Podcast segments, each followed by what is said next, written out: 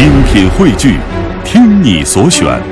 中国广播 radio 点 c n， 各大应用市场均可下载。魅力中国，欢迎您的持续锁定收听。说到武夷岩茶，它是汉族的传统名茶，也属于乌龙茶的一种，产生于福建闽北秀甲东南的武夷山一带。那么在二零零六年的五月二十日，武夷岩茶，也就是我们大家俗称的大红袍制作技艺，是荣获了首批国家非物质文化遗产名录，并代表中国乌龙茶传统制作技艺申报了世界非物质文化遗产。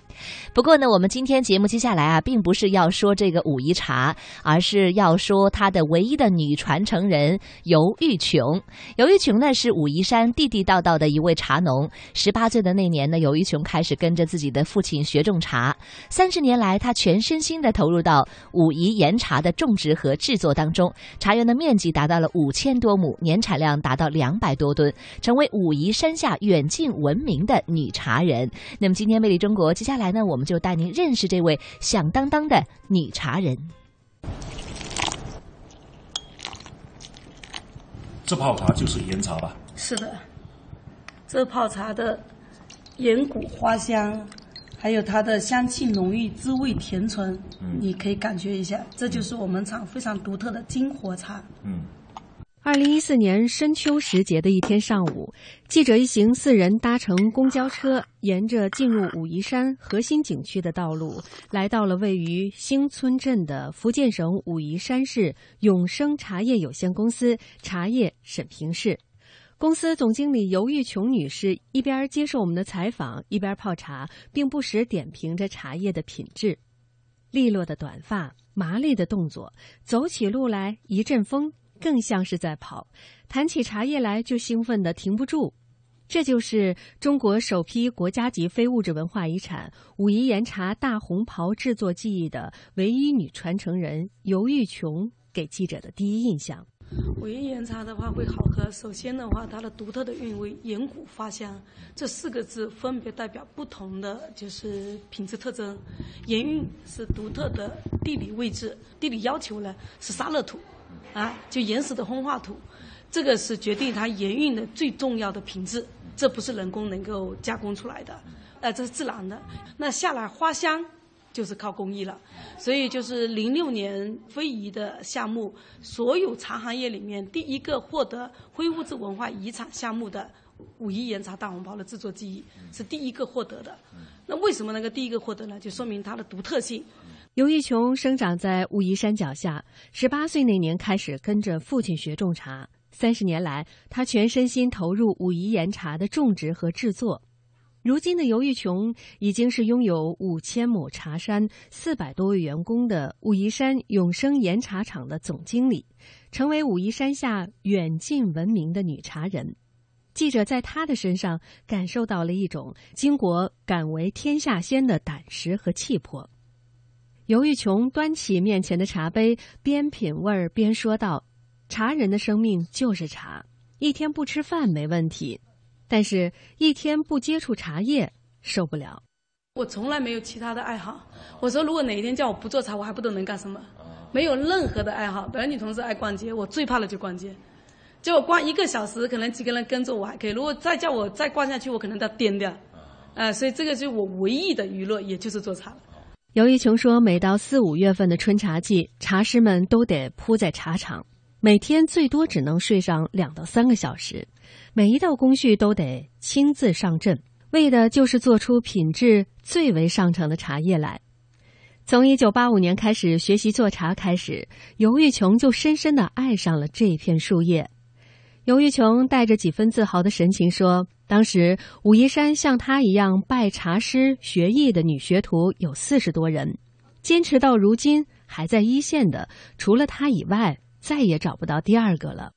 我们现在快五十岁的人，那些小伙子来进来现在来学的二十四五岁的，他们一个茶季会瘦了到十来斤，而且个个叫受不了。所以我经常跟他开玩笑，我说你都不如我老人家，你还敢说喜欢了。整个做茶季节对身体不会有什么影响，反而我很开心，因为每一天的你的成绩，七叶它交到你手上，经过你会把它演绎的不同的风格出来。你有这样子的激情，你脑细胞天天在运动着，你怎么会老了？怎么会疲劳了？肯定不会疲劳的。所以这个是我个人的心得，所以我一直做上很开心。我想，如果不出意外，做到七十岁没问题。嗯。成为尤家岩茶的掌门人之后，尤玉琼又接连做了几件十分有胆识的创新之举。一九九五年，他的茶厂开始使用电脑控制制茶机器，在武夷山岩茶厂家当中，头一家启用了全自动茶叶精加工生产线。二零一四年的春茶季，尤玉琼不再像往常的固定模式，等待茶叶制作完成后再开始对外销售。当时他有一个全新的想法，做茶叶的私人定制。就是一个个性化的东西。我们首先会在我们的网站上发起邀约，我们今年会用哪片茶山、哪个品种进行定制。那定制这个过程当中，这个茶你可以看到我们全生产过程，包括冬茗的时候是如何的过程的管理。那我们去年今年四月份提出来，只是它长芽以后，从长芽开始一路一路走过来，到产品的制作。茶叶的私人定制正是为那些无法亲自到武夷山的外地茶友提供的一项个性化的服务。从茶叶的采摘前开始接受预定，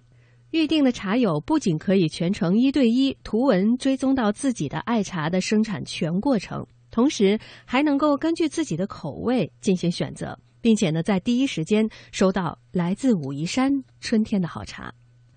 按照尤玉琼的话来说，在茶叶的私人定制里，主角不仅是茶，更是一种服务，以及在此服务基础上带来的精神享受。外地的茶客买到好茶，又满足了追根溯源的欲望，同时还伴随着各种形式的影像，体验了一把身临其境的武夷之春。这和只是在茶店里看着包装买茶叶大大不一样。借助电商的平台，我们在一号店啊，在京东店啊，在我们细球自己的官方网站啊，这我们都有做。借助这个呃互联网的销售，我有个质的提升。产品要放到网络上去卖太简单了，人人都会做。原来对互联网的思维，我认为只要把产品放进去卖，就叫互联网的思维。做了以后我才发现，不对，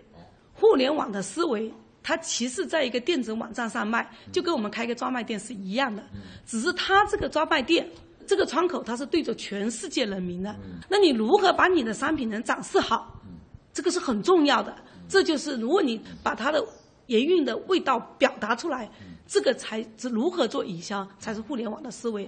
尤玉琼的儿子方舟今年已经二十五岁，目前独自在英国伦敦一家知名的商学院留学。每当想念妈妈、想念家乡的时候，方舟就会从行囊中小心翼翼地取出从家乡带来的岩茶，放入盖碗。